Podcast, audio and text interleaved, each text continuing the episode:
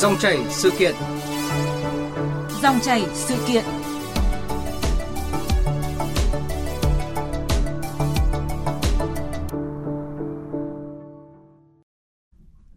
Quý vị và các bạn thân mến, thực tế hiện nay, việc mở tài khoản ngân hàng hay là sở hữu một chiếc thẻ ATM tương đối là nhanh gọn, thủ tục không không dườm già.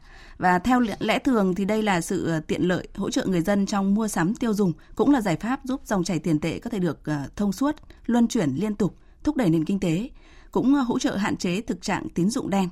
Nhưng khi mỗi người dân đều có thể là chủ sở hữu của vài chiếc thẻ ATM, là chủ của vài hoặc là thậm chí cả chục tài khoản khác nhau ở nhiều ngân hàng thì thực tế đã nảy sinh những bất cập và trong cộng đồng đã có nhiều ý kiến băn khoăn về sự an toàn không chỉ của tài sản tiền bạc và thông tin cá nhân chủ sở hữu mà còn là sự an toàn minh bạch của dòng tiền trên thị trường cùng nhiều vấn đề liên quan khác.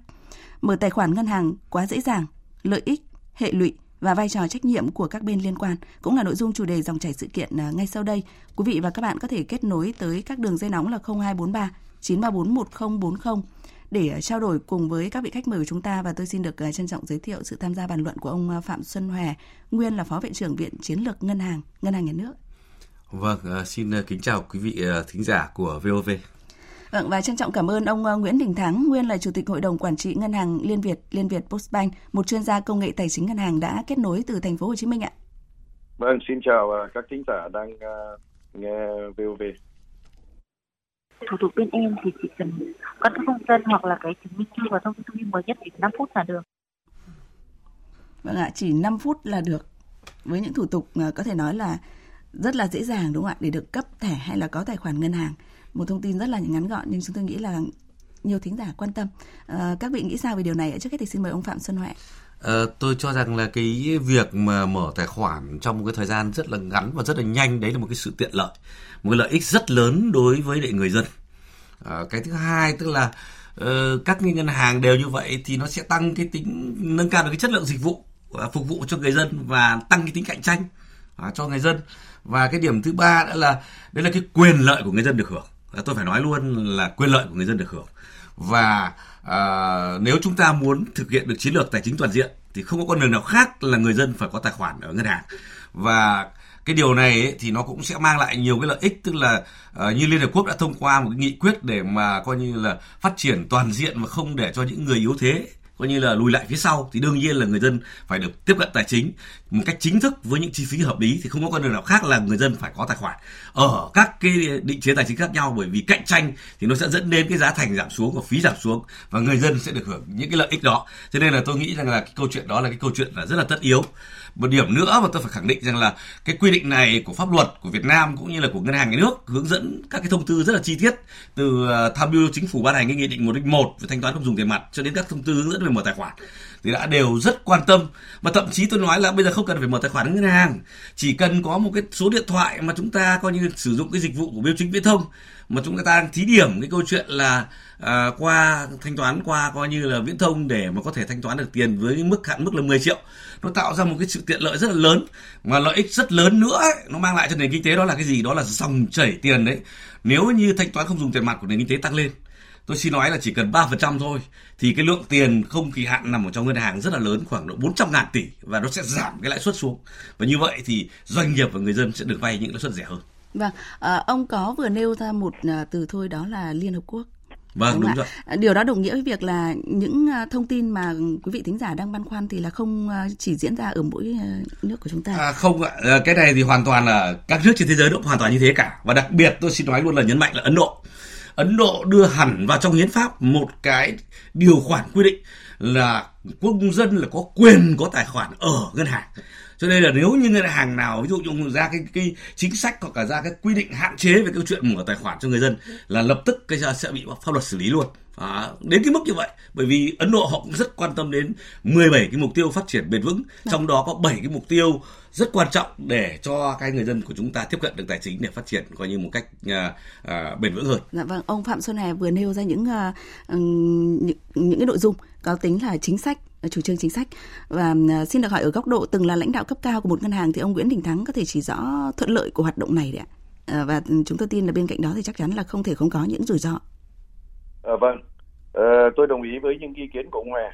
Đó là thứ nhất đấy là luật pháp uh, của Việt Nam rồi luật của tổ chức tín dụng uh, đã cho phép mỗi người dân là được quyền là mở cửa tài khoản ở ngân hàng và cũng không cấm là một người dân là chỉ được mở một ở một ngân hàng mà được mở ở nhiều ngân hàng khác nhau.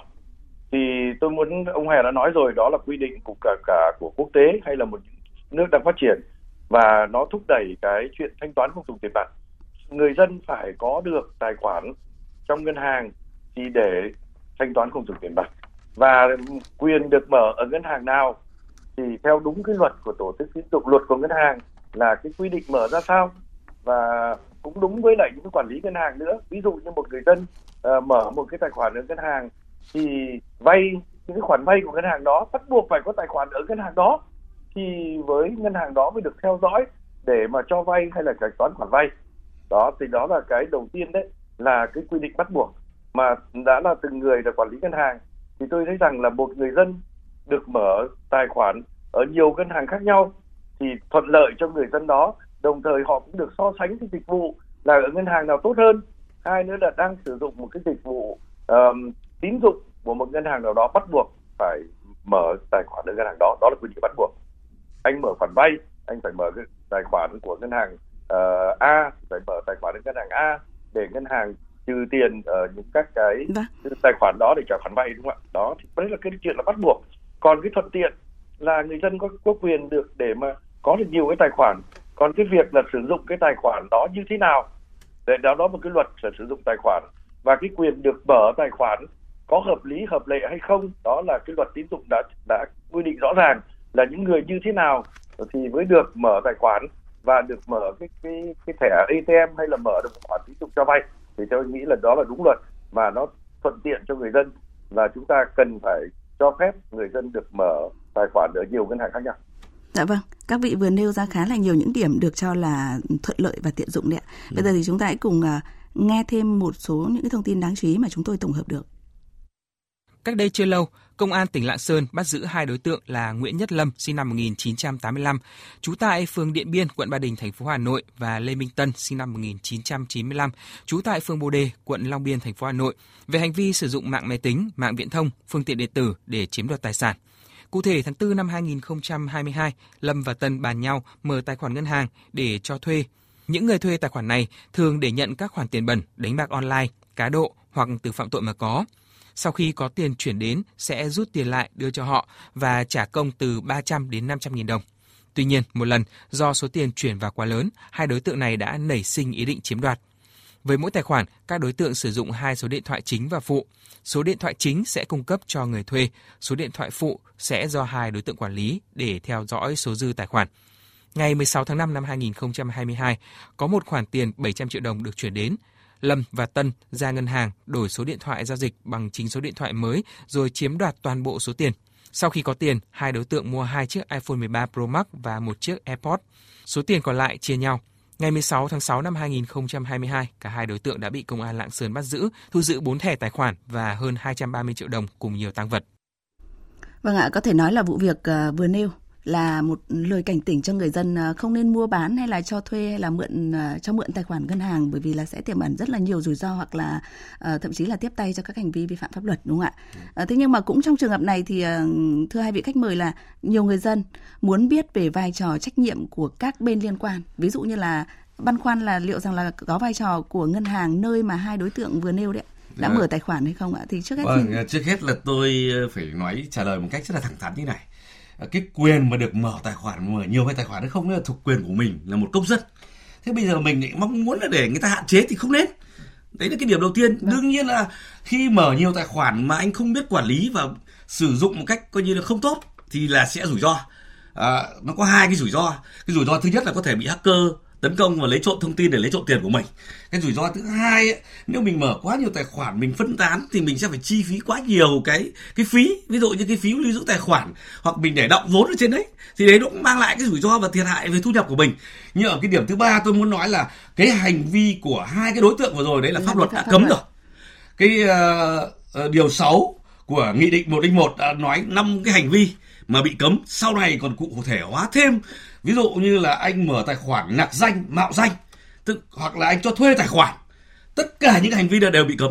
Đó. Cho nên là đấy là những cái hành vi vi phạm pháp luật, thì đương nhiên là nó sẽ dẫn đến rủi ro cho cá nhân những người đó, nhưng mà họ cũng có một cái lòng tham là họ muốn chiếm đoạt tài sản của người khác. Đúng không ạ? Thì đấy là cái điểm đầu tiên mà tôi muốn nói về cái hành vi đó. Nhưng cái điểm thứ hai nếu mà như chị hỏi về trách nhiệm thuộc về các bên nào, thì trước hết, nếu như đã là thanh toán không dùng tiền mặt thì trong các cái pháp luật quy định từ luật tổ chức tín dụng, luật ngân hàng nhà nước cho đến nghị định của chính phủ thì đương nhiên cơ quan chịu trách nhiệm toàn bộ về cái chính sách về thanh toán phải là ngân hàng nhà nước và quản lý cái hệ thống thanh toán trong nền kinh tế quốc gia phải là ngân hàng trung ương tức là ngân hàng nhà nước Việt Nam. Đó. Cái điểm thứ hai ấy, nó liên quan đến câu những cái vụ rủi ro như vừa rồi thì nó lại còn liên quan đến câu chuyện là à, các cái tổ chức tín dụng hay là các ngân hàng thương mại mà mở tài khoản những đối tượng đó thì trong cái câu chuyện pháp luật về phòng chống rửa tiền ấy, thì người ta cũng quy định rất rõ là nếu như những cái giao dịch nó đáng ngờ thì anh phải báo cáo về về cái cục phòng chống rửa tiền của ngân hàng nhà nước để người ta coi như xem xoay xét cái câu chuyện đó để có thể phát hiện ra những cái rủi ro đó và hạn chế ngay từ đầu. Như vậy thì là liên quan đến trách nhiệm của các tổ chức tín dụng là những cái nơi mở tài khoản là cũng có một cái phần trách nhiệm trong theo dõi. Còn tất nhiên là khi anh xảy ra những cái hành vi mà cho mượn tài khoản hoặc mạo danh này thì là anh phải hoàn toàn chịu trách nhiệm. Chứ pháp luật về hành vi của anh là bị cấm. À, thế còn cơ quan ví dụ như cái tổ chức tín dụng người ta mở tài khoản người ta chỉ có trách nhiệm là phải cung cấp tất cả những thông tin giao dịch cái tài khoản đó cho các, các cơ quan pháp luật để xử lý những cái đối tượng này. Đúng không ạ? Đấy, rõ ràng chúng ta phải nhìn chúng ta phải nhìn rất rõ như vậy. Cái người mà lợi dụng chính sách và ông vi phạm cái câu chuyện đó thì ông phải chịu trách nhiệm trước pháp luật.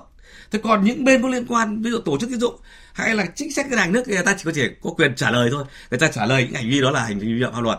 Thứ hai là tôi cung cấp cho anh công an tất cả những cái danh mục mà những người kia giao dịch phi pháp luật đó để xử lý tội danh họ đúng không? Thế còn cái điểm thứ ba nếu như không phải như trường hợp này mà trường hợp mà hacker tấn công vào tài khoản thì tôi phải muốn nói một cái điều như này. À, bây giờ các cái ngân hàng thương mại Việt Nam đều đã áp dụng cái chuẩn mực BCL2 rồi. Cho nên phần lớn là đã áp dụng chuẩn mực BCL2 thì nó có một cái phần vốn yêu cầu là vốn để mà đáp ứng cho cái rủi ro vận hành do cái tác nghiệp của bản thân đội bộ ngân hàng. Ví dụ như là cái ờ, tường lửa của anh không tốt rồi cái hệ thống phòng chống hacker của anh không tốt hoặc là cán bộ của anh vi phạm đạo đức chẳng hạn lấy trộm tiền của khách hàng chẳng hạn thì đáng nha cái đấy là phải được xử lý ngay lập tức. Tức là phải dùng cái tiền vốn mà bù đắp cái rủi ro vận hành đấy bù đắp ngay cho khách hàng. Đúng không ạ? Còn không đừng có lôi thôi cái câu chuyện mà bảo lại phải có quyết định của tòa với những gì gì thì rõ ràng là cái câu chuyện đó là cái câu chuyện là nó chưa hợp lý. Mà vâng. chúng ta cần phải tiến đến cái câu chuyện đó. Và tôi nghĩ rằng là đã có những ngân hàng người ta làm rất tốt cái câu chuyện này. Nếu nguyên nhân là từ phía ngân hàng gây ra người ta sẵn sàng đền cho khách hàng ngay dạ. nhưng nếu như nguyên nhân từ phía khách hàng tôi không nói cái trường hợp hai cái trường hợp vừa nhé mà mất tiền từ tài khoản đấy mà có thể là coi như là do do hacker tấn công ừ, do cái hệ thống phòng thủ của ngân hàng nó không tốt thì ngân hàng là phải đền ngay lập tức theo thông lệ quốc tế là phải như vậy. Vâng. Như vậy là ông đã vừa nêu ra khá là nhiều những điều mà chủ trương ờ, chính sách pháp luật đã quy định rất là rõ ràng và trong trường hợp vừa vừa nêu ừ. thì ờ, rõ ràng là đây là vi phạm pháp luật. À, chúng tôi đang hy vọng là có những cái thông tin ở phía đại diện của các ngân hàng thì thưa ông Nguyễn Đình Thắng là ngân hàng có thể hỗ trợ như thế nào trong trường hợp này ạ? Tức là ngoài yếu tố vi phạm pháp luật rồi thì đây cũng là một vụ được cho là chiếm đoạt tài sản. Thì cái người bị chiếm đoạt sẽ được hỗ trợ như thế nào? Ờ, tôi uh, trước hết tôi nói ý kiến là tôi cũng đồng ý ý kiến của anh Hòa nhưng mà cái ý kiến bây giờ đấy là một trong những các cái là mọi người còn nói lên là mở tài khoản quá dễ dàng đúng không? có khi chỉ 5 phút mở được cái tài khoản lấy một cái thẻ tín dụng. Thế thì cái trách nhiệm của cái người mà uh, có hai cái phần trách nhiệm. Đầu tiên là trách nhiệm của ngân hàng cho được mở tài khoản và sử dụng cái cái tài khoản đó ở trên ngân hàng để thực, thực hiện các cái dịch vụ ngân hàng. Thứ hai nữa là cái người chủ tài khoản đó sử dụng cái tài khoản đó vào mục đích gì? Thì tôi mới nói về đầu tiên là khía cạnh ngân hàng khía cạnh ngân hàng thì theo luật tín dụng là mở tài khoản ngân hàng thì phải đầy đủ giấy tờ pháp lý. Là ví dụ như là chính minh thư nhân dân rồi là xác định được nhân thân. Bây giờ thì thông thông thường trước đây thì chúng ta mang cái chứng từ đó đến chi nhánh chúng ta đối soát giữa con người với lại chứng minh thư nhân dân với hộ khẩu vân vân. Thì bây giờ đấy là công nghệ đã cho phép eKYC tức là sử dụng khuôn mặt với lại chứng minh thư nhân dân để so vâng. sánh có thể mở từ xa. Vậy thì có những cái trường hợp nó lại xảy ra là là chứng minh thư giả hay là chứng minh thư thật nhưng mà dán chứng minh thư giả chẳng hạn. Thì tôi mới nói về khía cạnh công nghệ. Các ngân hàng hoàn toàn có thể ngăn chặn đợt đầu tiên đó là mở tài khoản giả không đúng người. Đó là cái cái, cái tác độ đầu tiên. Thì bây giờ chúng ta đã có những cái chuyện là trực tuyến để giữa khuôn mặt và chứng minh thư chúng ta có thể chụp. Chúng ta mở từ xa cũng xác định được là giả hay thật. Thứ hai nữa là chuẩn bị có một cái cơ sở dữ liệu mở của công dân nữa. Thì vân tay và cái khuôn mặt đó trên cơ sở dữ liệu đều xác thực được hết nếu như ngân hàng ứng dụng công nghệ cao thì hoàn toàn đầu tiên là xác định ngay được cái là có đúng người đúng chứng minh thư để mở cái tài khoản hay không đúng chủ tài khoản không hay là mở giả để mà thực hiện những hành vi phạm pháp thứ hai nữa là uh, nếu như là ngân hàng mà cho phép mà hoặc là kiểm tra không tốt mà là dùng được một chứng minh thư giả của một cái người Nguyễn Văn A nhưng mà lại ông B mở thực hiện cái hành vi đó thì ngân hàng có lỗi. Vâng. Việc đầu tiên. Cái thứ hai nữa là cái người đúng người A đó nhưng mà lại dùng cái tài khoản của mình cho thuê cho mượn hoặc là nhận những cái tiền uh, rửa tiền hoặc là vân vân hoặc là sai cái uh, là rồi lạm dụng những cái cái cái cái cái tài khoản đó để phi pháp thì người đó chịu trách nhiệm. Nhưng mà chúng ta cũng nói như hòa đấy hoàn toàn công nghệ cũng vẫn được. Tức là cái quy định những kiểm tra chéo một số tiền về anh rút một cái khoản tiền như vậy thì một là phải có, có kiểm chứng hai là quy định là trên 100 triệu thì phải thêm những cái, cái những các cái uh, quy định nọ quy định kia thì chúng ta ngân hàng hoàn toàn có thể thêm những quy định ràng buộc bằng cả công nghệ bằng cả quy định rồi là bằng cả hướng dẫn cho người dân vâng, là vâng. phải dùng cho đúng mục đích thì hoàn toàn chúng ta có thể là dùng cả công nghệ dùng quy định để làm đúng được cho pháp luật và hướng dẫn cho người dân sử dụng cái tài khoản của mình vào mục đích chính đáng. Dạ vâng. À, thưa các vị là cũng có khá là nhiều ý kiến cho rằng là đã đến lúc cần phải à, siết chặt quản lý việc cấp mở thẻ à, ATM hay là tài khoản thanh toán tại các ngân hàng ạ. Như là cơ quan nhà nước từng siết chặt việc sở hữu SIM hay là số điện thoại di động ấy. hay nói cách khác là cần có giải pháp để hạn chế à, tối đa thậm chí là triệt hạ những cái thẻ ATM hay tài khoản ngân hàng mà à, được dùng cái từ rác trong nháy nháy như là từng nỗ lực giả quét sim rác chẳng hạn. Thì à, xin hỏi quan điểm cụ thể trong cái trường hợp này như thế nào? Mặc dù là các vị đã nêu rất là nhiều thuận lợi, nhưng mà rõ ràng là cũng có những lỗ hổng. Xin mời ông Nguyễn Đình Thắng trước ạ. Vâng tôi thì tôi lại thấy là quan điểm là sai lầm khi chúng ta đang thúc đẩy thanh toán dùng tiền mặt chúng ta đang muốn tạo ra một cái hệ thống tài chính lành mạnh hạn chế tín dụng đen cho người dân. Thì những cái ngân hàng những tài chính hệ thống chính thống ấy thì lại càng cần phải tiếp cận với người dân càng tạo cho người dân những cái thẻ tín dụng thậm chí là, là tiêu trước trả sau. Rồi là những hệ thống tài khoản hay là những hệ thống ví điện tử. Thì cái đó mới là cái tài chính toàn diện mà hỗ trợ cho cái hạn chế tín dụng đen. Chỉ có những tổ chức tín dụng là của nhà nước xâm nhập được vào mọi cái cái cái phục vụ được cho mọi tầng lớp người dân chính đáng thì cái đó là cần phải làm. Còn cái việc người đó đấy là sử dụng sai cái chuyện thẻ ATM sai là một vấn đề khác vâng. sự chứ không phải là trách nhiệm của chuyện là anh sử dụng cái thẻ ATM để anh đi lừa đảo hay là anh chiếm anh anh anh lừa để anh đi ra anh rút tiền một cách là coi như là bằng bằng những cái thủ đoạn mà uh, công nghệ để mà chiếm đoạt rút tiền ở ATM cái đó là lại vi phạm về mặt hình sự. Còn lại ngân hàng càng tiếp cận được với nhiều người dân càng phát ra nhiều thẻ ATM thậm chí là thẻ tín dụng nữa để hạn chế tín dụng đen thì cái việc đó mới đi đúng vào cái chủ trương chính sách nhà nước là hạn chế tín dụng đen và một cái hệ thống tài chính lành mạnh toàn diện. Dạ vâng, cảm ơn à, sự kết nối từ ông Nguyễn Đình Thắng, nguyên chủ tịch hội đồng quản trị à, Liên Việt Postbank, một chuyên gia công nghệ tài chính ngân hàng à, từ thành phố Hồ Chí Minh ạ. Và xin được tiếp tục bàn luận với ông Phạm Xuân Hòe. Ừ, thưa ông là cách đây chưa lâu thì ờ, người dân hoang mang khi mà nhiều khách hàng của ví dụ như là ngân hàng à, Vietcombank hay Agribank bị ờ, mất tiền trong ờ, tài khoản thẻ đấy ạ. Và các chuyên gia đã từng lên tiếng cảnh báo về những lỗ hổng trong bảo mật ngân hàng và kêu gọi sự cảnh giác, nâng cao hiểu biết hay là bảo mật thông tin của cả ngân hàng lẫn khách hàng. Cụ thể thì các chuyên gia đã đưa ra, đưa ra một số liệu ừ, cảnh báo rủi ro đấy ạ khi cung cấp các dịch vụ ngân hàng dựa trên nền tảng công nghệ đó là khoảng 6%. À, cho đến thời điểm này thì mặc dù là công nghệ đã tốt hơn nhưng nhiều khách hàng vẫn lo ngại là mình có thể thuộc diện 6% đó. Thì ông có thể chia sẻ với à, một số người dân nhưng trước hết thì xin mời cùng nghe ý kiến của một số người dân sao cái việc mà mở tài khoản ngân hàng ấy tôi thấy bây giờ các ngân hàng cũng rất là tạo điều kiện có những điều khoản nên khá dễ dàng khi mà mình mở được tài khoản. Bên cạnh thì những cái rất là thuận tiện cho người sử dụng thì tôi lo sợ chẳng hạn như là việc sử dụng dễ dàng quá ấy, thì có thể là tạo điều kiện thuận lợi cho những cái gian ấy hoặc là những lợi dụng dễ dàng mở tài khoản như vậy để sử dụng vào những cái mục đích xấu. Thủ tục mở thẻ ngân hàng khá là đơn giản, tôi có thể thực hiện hoàn toàn trực tuyến qua smartphone một cách rất dễ dàng và nhanh chóng. Tuy nhiên thì cũng có lo ngại đó là liệu rằng có cái nguy cơ lộ lọt cái thông tin cá nhân của bản thân ra bên ngoài. Cái này vô tình tạo điều kiện cho các đối tượng xấu tìm kiếm thu thập và sử dụng thông tin cá nhân vào những cái mục đích cái hành vi lừa đảo chiếm đoạt tài sản. Vâng ạ, lo ngại khá là nhiều ờ, điều lo ngại. Thế nhưng mà lo ngại nhất là nằm ở trong số 6% được cho là rủi ro đấy. Làm cách nào để cho những người người dân như chúng tôi thì không vào rơi vào cái con số 6% đó? À, vâng, ờ, tôi nghĩ rằng là đúng là những cái quan ngại của người dân thì uh, hoàn toàn chính đáng thôi. về cái việc mà mở tài khoản dễ dãi uh, thoải mái tức là nhưng mà trước hết là mình phải hiểu là cái đấy là cái quyền của mình. Thế còn mình mở bao nhiêu thì là là do mình quyết định. Chứ mình đừng để pháp luật hạn chế mất cái quyền của mình không ạ. Thì đấy là cái điểm đầu tư muốn tôi muốn chia sẻ.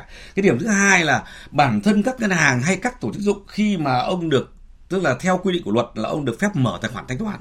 Không phải là đối tượng nào ờ, làm trung gian thanh toán cũng được mở tài khoản thanh toán đâu. À, cho nên là tôi nói là coi như cái câu chuyện là cái cái cái, cái phần mềm cũng như cái bộ phận mà coi như là xử lý tất cả cái câu chuyện hacker tấn công hoặc những cái rủi ro về IT thì quả thật rằng là cái hàng rào hay là cái tường lửa của Việt Nam của một số ngân hàng của chúng ta thì nó cũng còn cũng là khá tốt. Và hàng năm ấy thì phải nói là ngân hàng nhà nước đều có diễn tập ít nhất là một cuộc diễn tập tổng thể hệ thống ngân hàng để coi như thử nghiệm cái câu chuyện bị tấn công. Thế còn cái điểm thứ ba tôi muốn chia sẻ với lại các quý vị à, khán giả băn khoăn cái câu chuyện này này. Cái điều đầu tiên là cái quyền người ta trao cho mình thì mình phải phải nắm giữ cái quyền của mình cho chính đáng cái thứ hai sử dụng tối đa quyền đó. Và cái thứ ba là mình phải hết sức ừ, lắng nghe những cái thông tin mà ngân hàng người ta cảnh báo. À, ví dụ như là hiện nay đang có những cái tội phạm dạng gì dạng gì. À, thế rồi là họ có thể lợi dụng tấn công vào điện thoại của mình để hack để lấy toàn bộ thông tin. Hoặc thậm chí có khi là mà đặc biệt cái người Việt mình ấy thì có một cái niềm tin là hay tin nhau mà có niềm tin nhiều khi nó cũng hơi hơi hơi đặt niềm tin có thể là không đúng chỗ. Ví dụ như là con cái có khi mình cũng cho con cái mượn tài khoản trong này cũng trao mật khẩu. Thế là đâm ra là cũng có thể ờ, bị bị mất tiền, bị lộ và bị mất tiền. Thế rồi cũng có thể là người thân, người nhà cũng thế. Cho nên là cái câu chuyện là đầu tiên là tất cả những thông tin về mặt cá nhân. Tôi nói những thông tin sau đây là rất quan trọng này. Thứ nhất, đó là coi như chứng minh thư. Thứ hai là coi như là toàn bộ cái mật khẩu mà khi mình giao tiếp với ngân hàng là mình phải coi như bảo mật một cách hết sức cẩn trọng. Và cái điểm thứ ba là mình phải thường xuyên đổi mật khẩu. Cái điểm thứ tư là mình không được phép coi như là truy cập vào bất cứ những cái gì là các cái trang web lạ cả. Hoặc là tôi nói luôn là ngay kể cả bây giờ cũng nhiều thủ đoạn lắm. Ngay bản thân tôi cũng đã từng bị dính theo cái kiểu như này. Tức là họ cứ gọi điện thoại đến mình rất là nhiều cuộc nhỡ. Thế là mình băn khoăn mình gọi lại thì mình chỉ cần gọi lại cái điện thoại nhỡ đấy thôi. Mình tốt bụng mình gọi lại thì là lập tức là điện thoại của mình đã bị mất hết tất cả thông tin. Đó. và nó sẽ lấy được tất cả những thông tin như vậy. Thì rõ ràng là là sẽ dẫn đến cái rủi ro. Thế còn cái điểm nữa tôi cũng phải nói luôn là à, khi mà chúng ta đã thực hiện tất cả những cái câu chuyện đó không gây ra bất cứ một cái lỗ hổng nào cả mà mất tiền trong tài khoản thì tôi phải khẳng định rằng là chỉ có coi ngân hàng rất khoát phải đền tôi khẳng định luôn như thế. Tôi không có bênh vực gì cho ngân hàng thương mại hay là bất cứ tổ chức nào cả. Bởi vì này, chúng ta đã biết rằng rất là nhiều ngân hàng là là cứ hay ờ, dựa dẫm vào cái câu chuyện là phải có quyết định của tòa án. Nhưng mà tôi xin nói là lúc nãy tôi đã nói cái câu chuyện là vốn của Bexel ai là hoàn toàn ông phải cấp bù ngay lập tức và chính vì cái câu chuyện ở Việt Nam xử lý những cái vụ tranh chấp này rất là rắc rối. Vì thế, nó dẫn đến cái câu chuyện là người dân vẫn còn lo ngại vâng. đó. Nên tôi nghĩ là à, người dân cứ hoàn toàn yên tâm. Và tôi cho rằng là nếu như cái ờ, tới đây cái luật pháp có lẽ cũng phải hoàn chỉnh thêm về cái câu chuyện là khi xử lý cái câu chuyện tình huống tài khoản mất tiền thì phải tách rất rõ hai trường hợp ra. Lỗi do khách hàng thì như nào nhưng mà lỗi do ngân hàng dứt khoát phải đền ngay lập tức. Vâng như vậy là có khá là nhiều ừ, câu chuyện về lỗi ở trong ờ, trong cái nội dung này. À, thế nhưng mà có một thông tin cách đây ông có nêu rằng, rằng là ngân hàng đã từng hệ thống ngân hàng đã từng diễn tập đấy Đúng diễn tập về những cái tình huống rủi ro có thể xảy ra thì chúng tôi hy vọng là có một cái số liệu uh, ngắn gọn nào đó không ví dụ khi có một sự vụ xảy ra liên quan tới một chiếc thẻ ATM chẳng hạn thì uh, hay là tài khoản ngân hàng thì đã thường là liên đới trách nhiệm tối đa bao nhiêu cơ quan chức năng trong câu chuyện? À, vâng, ờ, trước hết là đã liên quan đến một cái tài khoản tổ chức tín dụng thì đầu tiên nó phải liên quan đến cái ông mở tài khoản và cung cấp dịch vụ thanh toán cái đã. Có thể là cái ông ví điện tử, có thể là cái ông ngân hàng. Thì đấy là những ông đấy là đầu tiên sẽ phải có trách nhiệm. Cái thứ hai là liên quan đến ngân hàng nhà nước là cái cơ quan mà ban hành các chính sách và quản lý cái hệ thống thanh toán của Việt Nam. Đúng không ạ?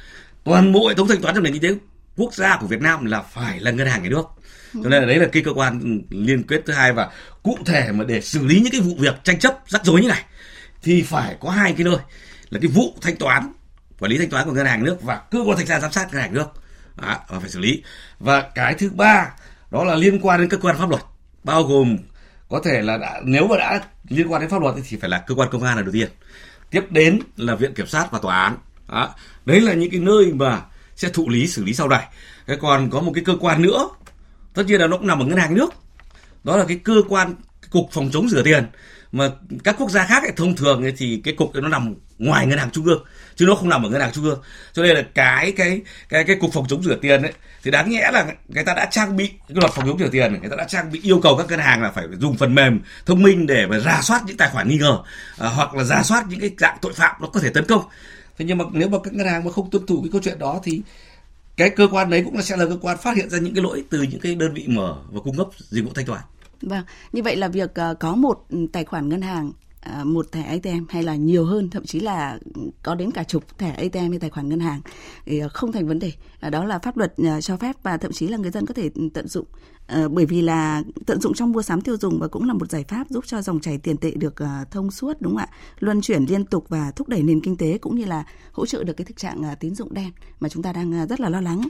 Thế nhưng mà ừ, rõ ràng là cũng có những hệ lụy nếu như các quy trình không được đảm bảo và như thông tin từ hai vị khách mời chia sẻ thì là nếu như người dân thiếu hiểu biết à, trong sử dụng những cái thẻ hay là tài khoản ngân hàng này thì mới xảy ra những sự vụ như là chúng ta có nêu ví dụ ở trong chương trình hôm nay đúng không ạ? Vâng. Một lần nữa thì à, cảm ơn uh, chuyên gia Phạm Xuân Hòe đã tham gia dòng chảy sự kiện chiều nay.